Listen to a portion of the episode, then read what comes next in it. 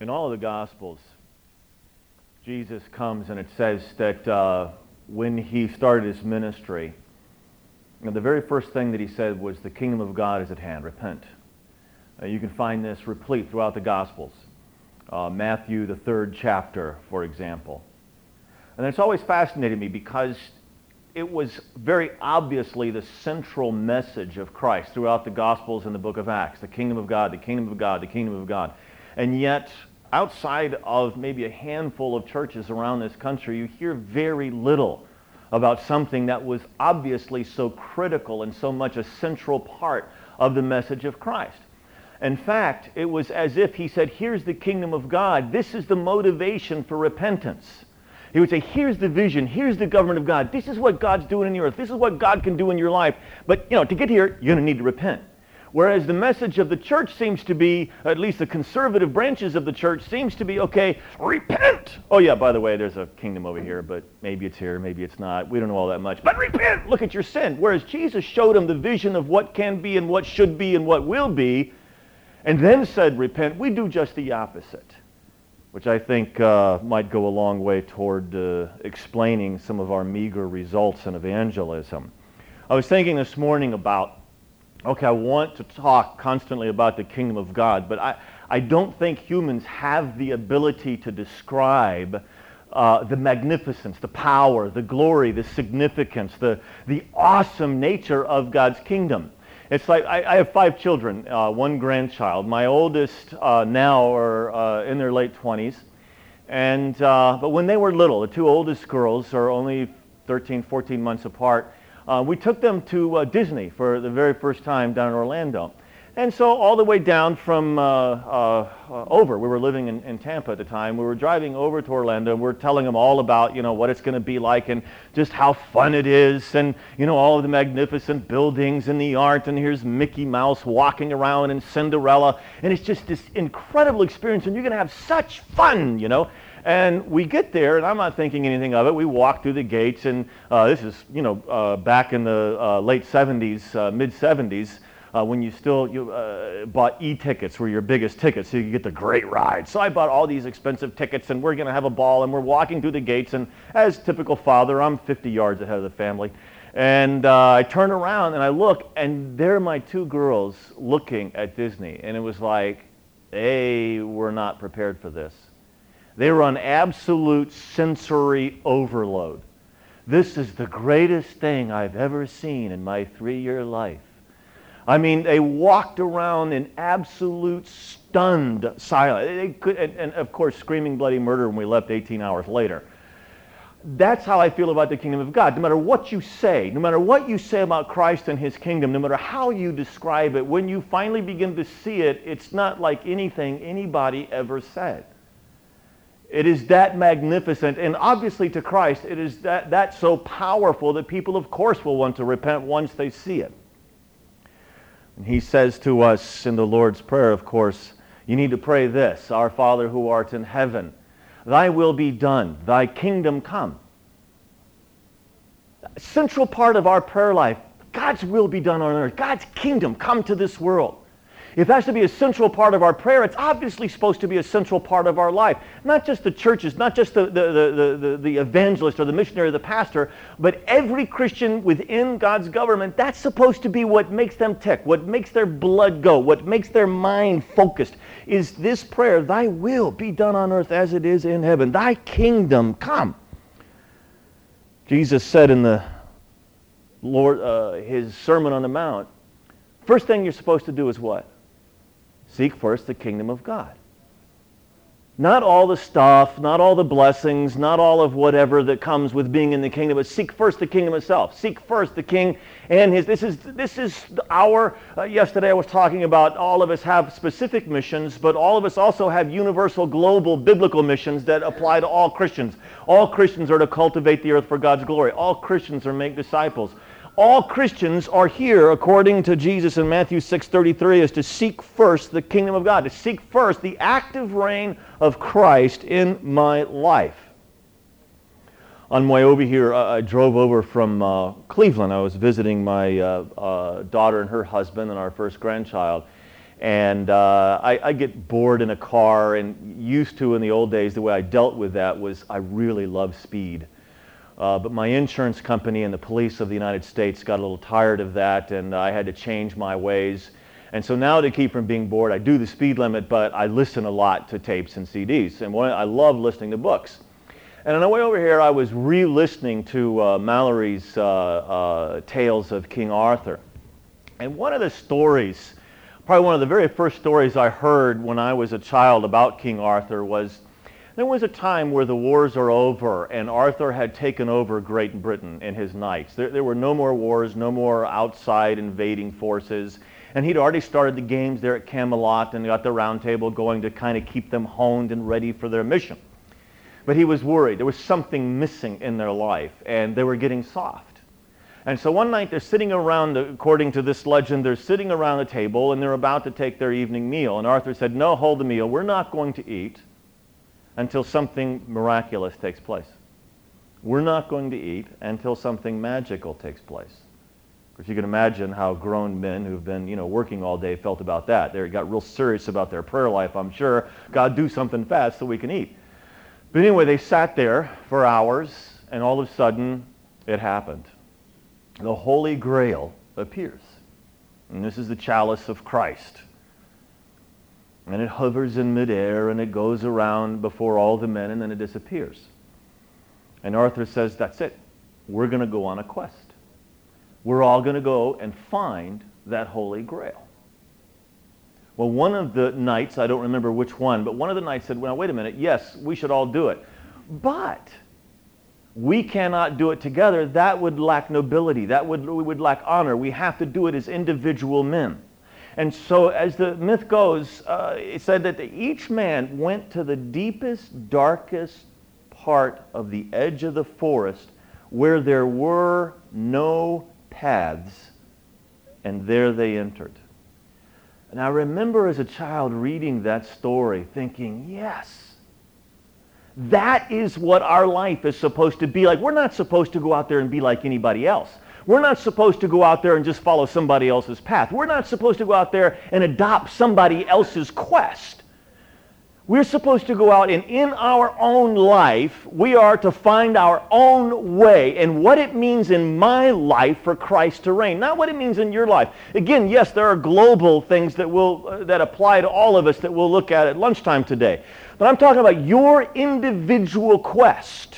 That is your life, just to step out and find your way. Who am I supposed to be? What is this human that God has created me to be? There's a, a, a promise in, in Revelation 2.17, I believe. I know it's in Revelation 2. I think it's verse 17. And it says, okay, those who overcome, when they get to heaven, they're going to be given a name. And this name is going to be written on a white stone. And on it is a name that nobody knows but God. But this name is going to describe you in a way that's so comprehensive, so total, so utterly accurate that you're just, oh, that's who I am.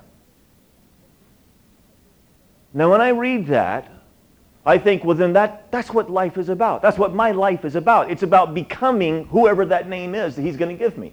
That is my journey is becoming that name. Who, when God said, let there be Monte, all right, let there be this guy down there in Miami, Florida in 1952, all right, there was a destiny. There was a name in his mind. There is a person in his mind. And my quest is to become who that man is supposed to become. Not somebody else, but who that man is called to be under Jesus Christ. That's my quest. That's my destiny.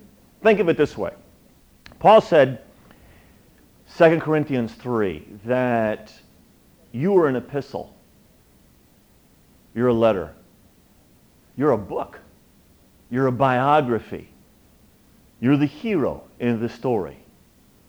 the story starts out with the rub, the problem. You've got amnesia.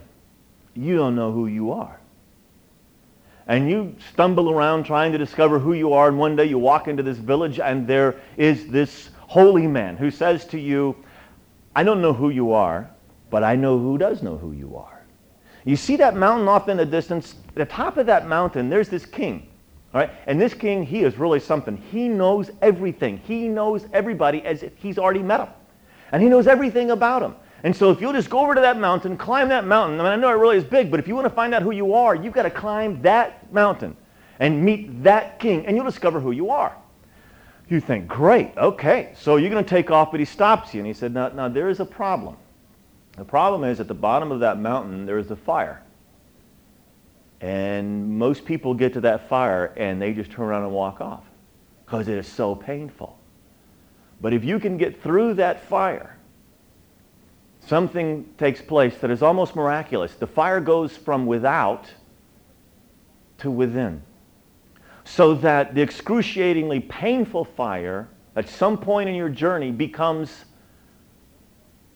a fire of power an empowering fire that gives you everything you need to make the journey.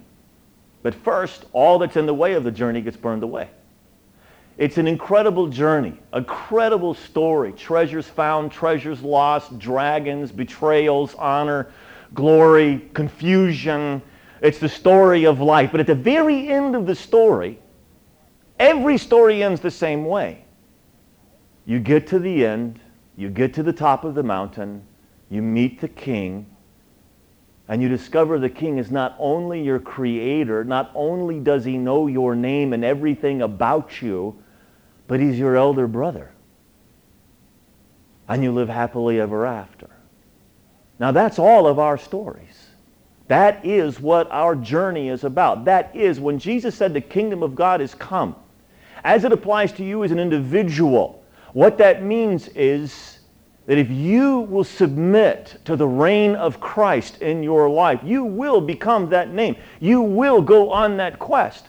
Now, many Christians remain confused walking around the mountain, studying the mountain, making detailed charts about the mountain, uh, getting all kinds of theology about what the pathways must be like and what, you know, whose path should be where. And they have all kinds of ideas of how the mountain should be managed. And yet they never start the journey up the mountain.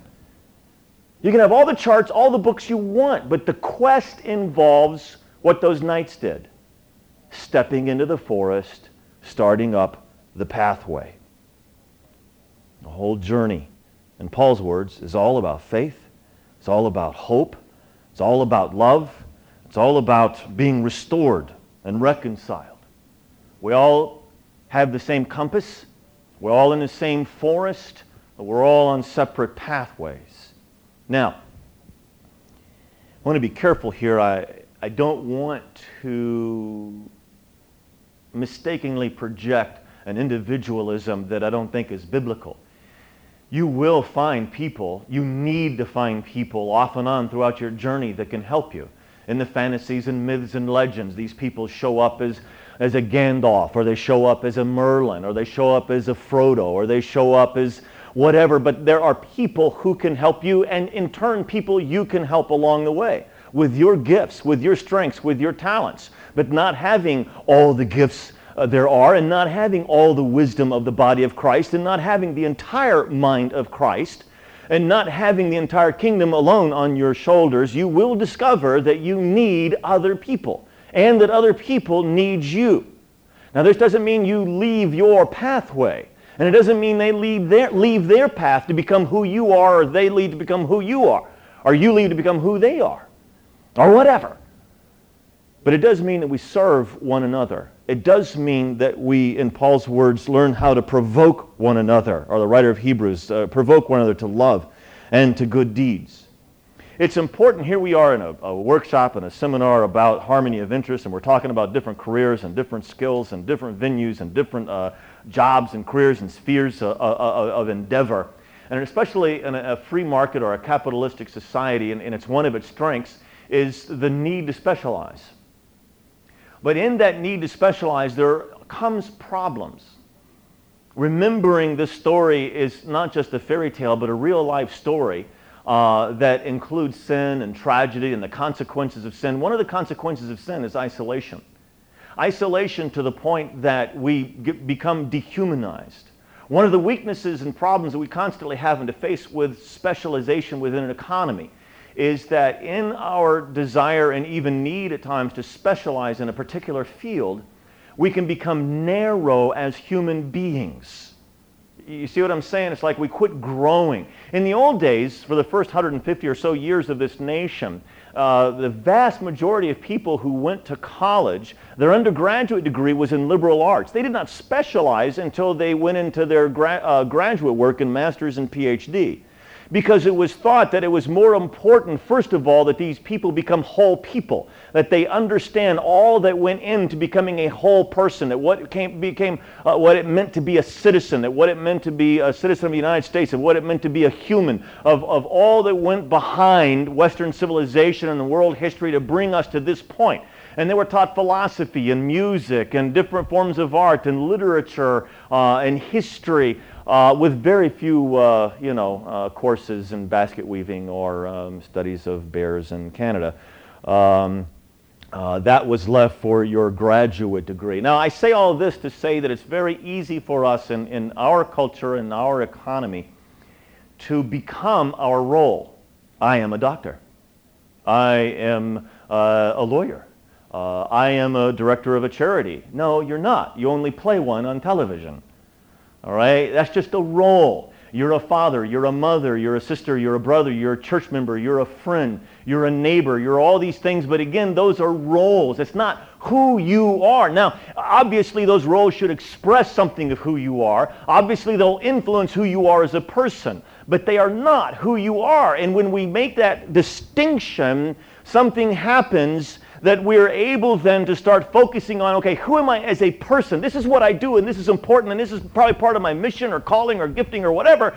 But it's not necessarily who I am. That's why it can be so devastating if for some reason market downsizes your skill or, or something happens and you, something critical happens and you have to leave the job or you lose your job. Why so many people go into, you know, have to go see a doctor and start taking Xanax or something because now they don't know, well, who am I?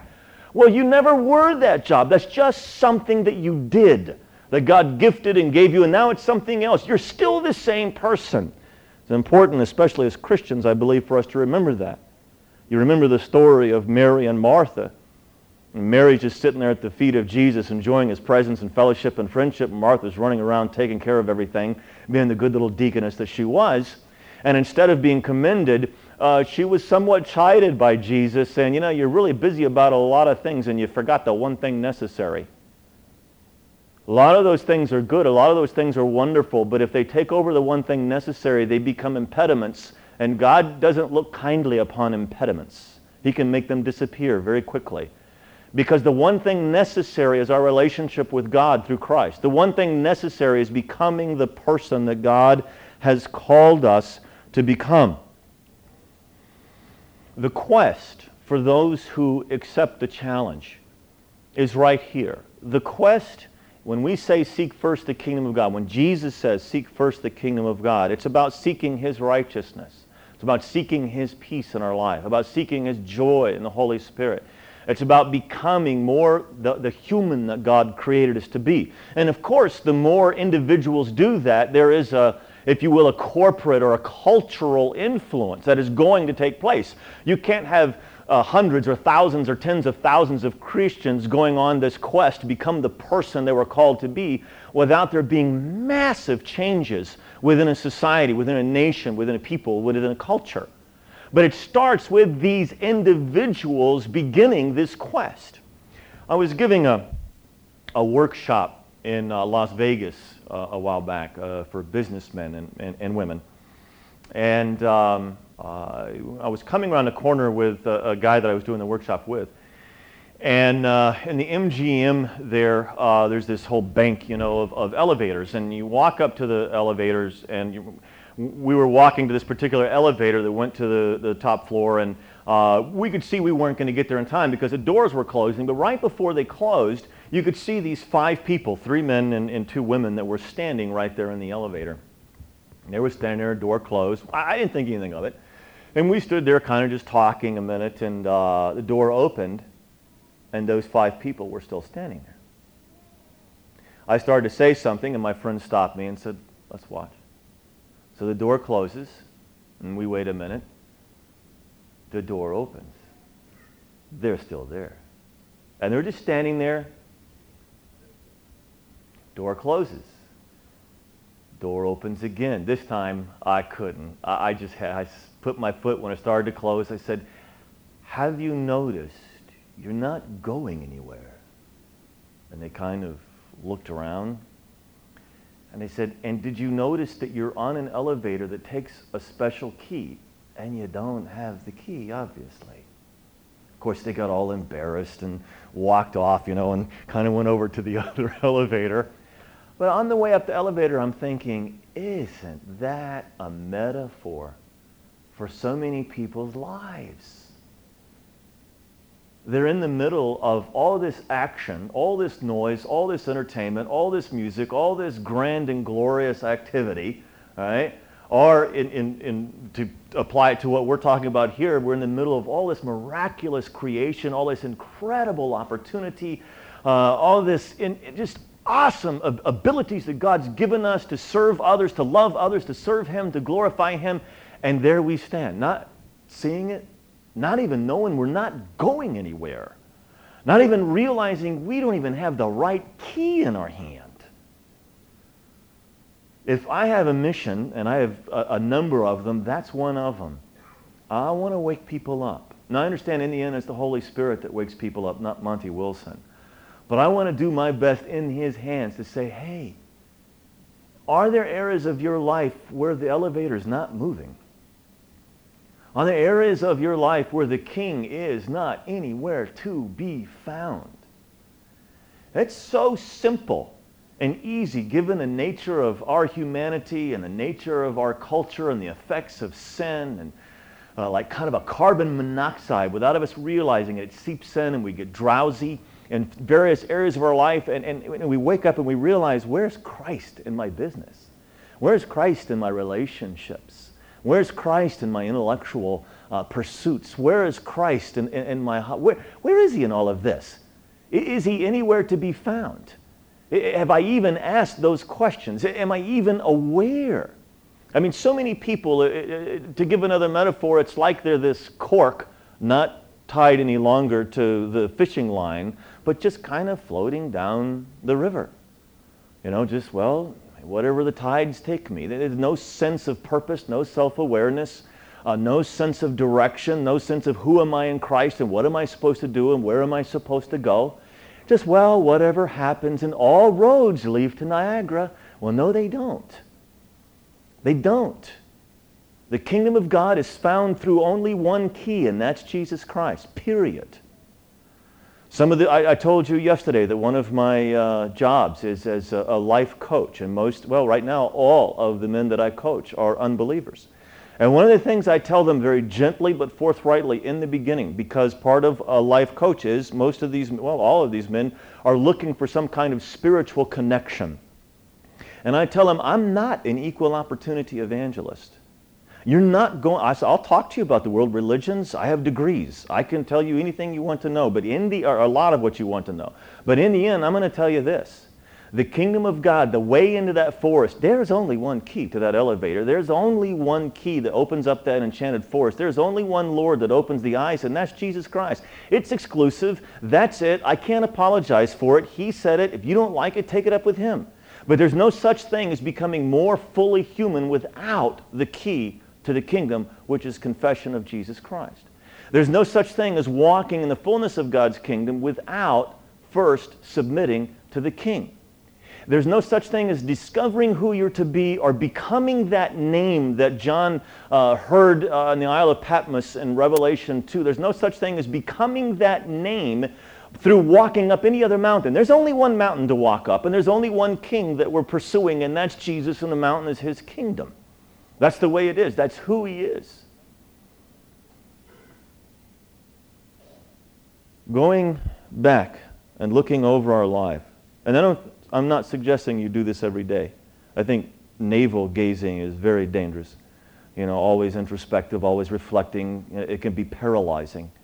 But I do think there should be seasons throughout the year where you step away for a few hours or a day or even a few days and you look at your life, the big chunks family, job, private thoughts, hobbies, travel, toys, uh, whatever it is, all these chunks of our life. Okay, How does this line up with my pursuit? Is this serving who I want to be? Many times there's nothing wrong with a particular thing that you're doing, but somehow it's not serving your quest.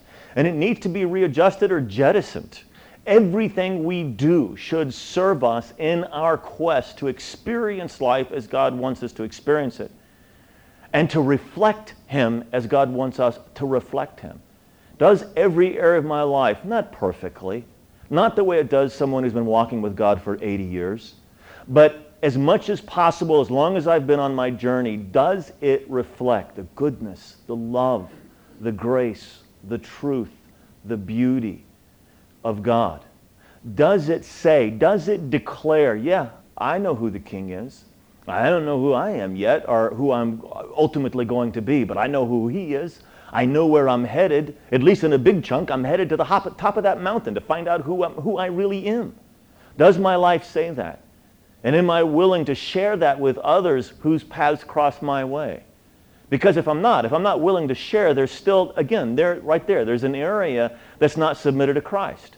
Because as Christians, it's not just all about me. It's also about me helping other people. It's also about me serving others in their quest, not to become like me. I'm no guru. I, I'm, I'm not somebody to imitate or emulate in that sense of the word. I'm here to help you discover who you are to be and get on your way. And that's what you're to do for others. This is the kingdom of God. This is why we're here in small uh, for the seminar, but in large, that's what our life is about. Or at least that's what our life is supposed to be about. Thank you.